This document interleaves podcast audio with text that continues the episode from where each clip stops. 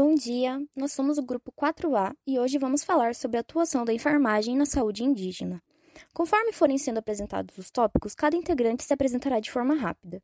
Eu me chamo Renata, sou do segundo semestre de dois mil e vinte e, para darmos início, eu irei comentar um pouco sobre os povos indígenas. Bom, eles são compostos por aproximadamente trezentas e cinco etnias. Em média, oitocentas e noventa e sete mil pessoas indígenas aqui no Brasil. Sua diversidade sociocultural é uma das maiores riquezas brasileiras, mas infelizmente nem sempre os indígenas foram vistos dessa forma. Apenas com a Constituição Federal de mil novecentos e oitenta e oito que foram considerados cidadãos brasileiros, ou seja, fazem apenas trinta e três anos que conquistaram seus direitos, dentre eles o direito à saúde. Muitas vezes, os indígenas habitam lugares afastados do ambiente urbano e de difícil acesso. O contato com não-indígenas é feito raramente. São sensíveis a enfermidades trazidas de fora, sendo vítimas de doenças como a malária, tuberculose, infecções respiratórias, hepatite, D S Tês, entre outras. Observando esses fatores, compreendemos a necessidade da criação de políticas públicas de saúde para esses povos. Veremos a seguir um pouco sobre elas. Oi, meu nome é Paola e eu vou falar sobre o subsistema de saúde indígena. Por conta de todos os direitos da população indígena, além da forma diferenciada de atendimento que essa população necessita, foi criado em mil novecentos e noventa e nove o subsistema de saúde indígena, que é responsável por coordenar e executar a Política Nacional de Atenção à Saúde dos Povos Indígenas, e é fundamentada com base no SUS. Essa gestão é da Secretaria Especial de Saúde Indígena, SESAI.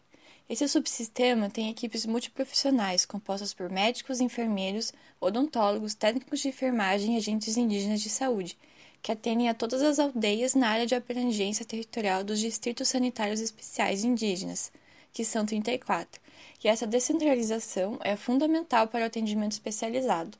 Esses distritos foram delimitados a partir de critérios epidemiológicos, geográficos e etnográficos.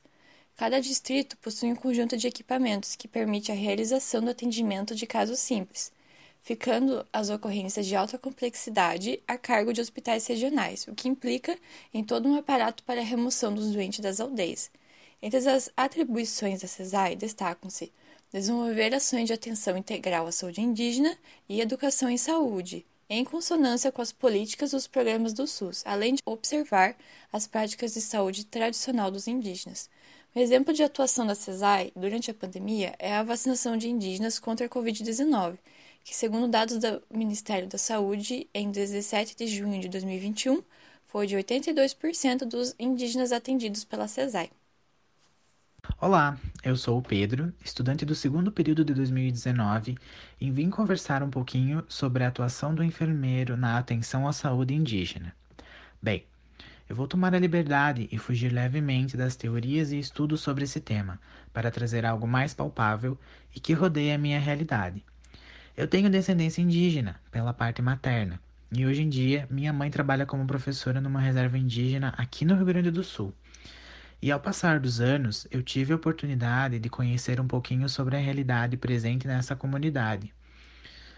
No tocante à saúde indígena, posso dizer que existe um laço entre o enfermeiro e o índio. Esse laço se dá pela maneira como o profissional enfermeiro exerce sua função dentro da unidade de saúde, ou como eles mesmos chamam, o postinho. Eu tive a oportunidade de conversar com uma das enfermeiras que trabalha hoje nesse posto de saúde dentro da comunidade, e ela pôde me descrever um pouco sobre como é o dia a dia dela e dos demais profissionais, e o quão importante é o trabalho da equipe de enfermagem para zelar a saúde do indígena. Bem, ela me relatou que o trabalho do enfermeiro é bem direto e ligado ao índio, e que, além de promover a atenção básica de saúde, atuar na prevenção e cuidado dos pacientes e a supervisão dos agentes de saúde, o profissional da enfermagem se vê sendo psicóloga, nutricionista, dentista, médica e tudo mais que possa vir a surgir.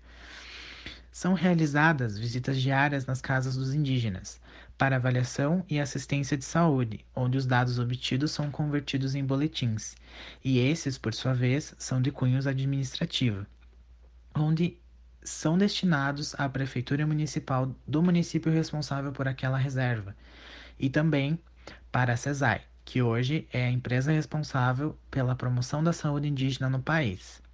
Esses boletins e relatórios existem de forma semanais, que são pautados na relação do covid dezenove dentro da reserva indígena.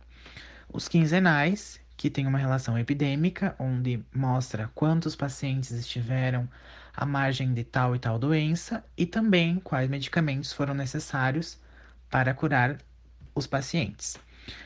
É, os mensais, que são o apanhado geral do mês, onde neles encontram dados de exames, consultas, diagnósticos e internações.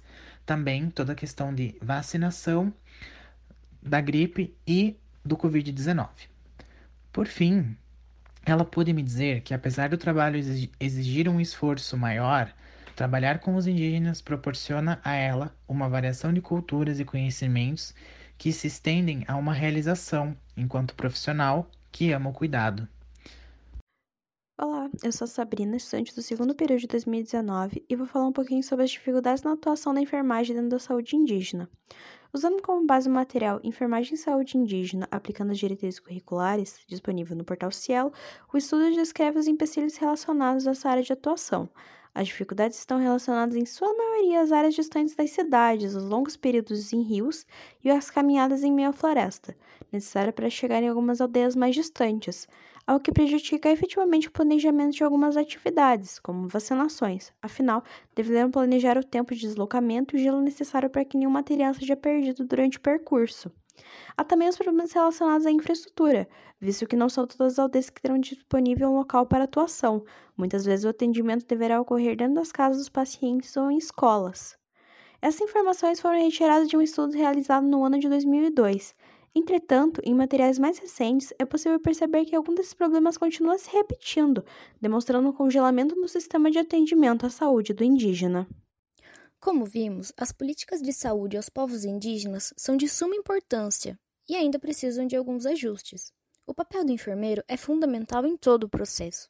Nós, como futuros profissionais da saúde, devemos abrir nossa mente e buscar possíveis soluções, pois é nosso dever, junto ao Estado, garantir o direito à saúde para todos. Além de enfermeiros, somos grandes estudiosos e temos um ótimo espaço de participação na saúde pública.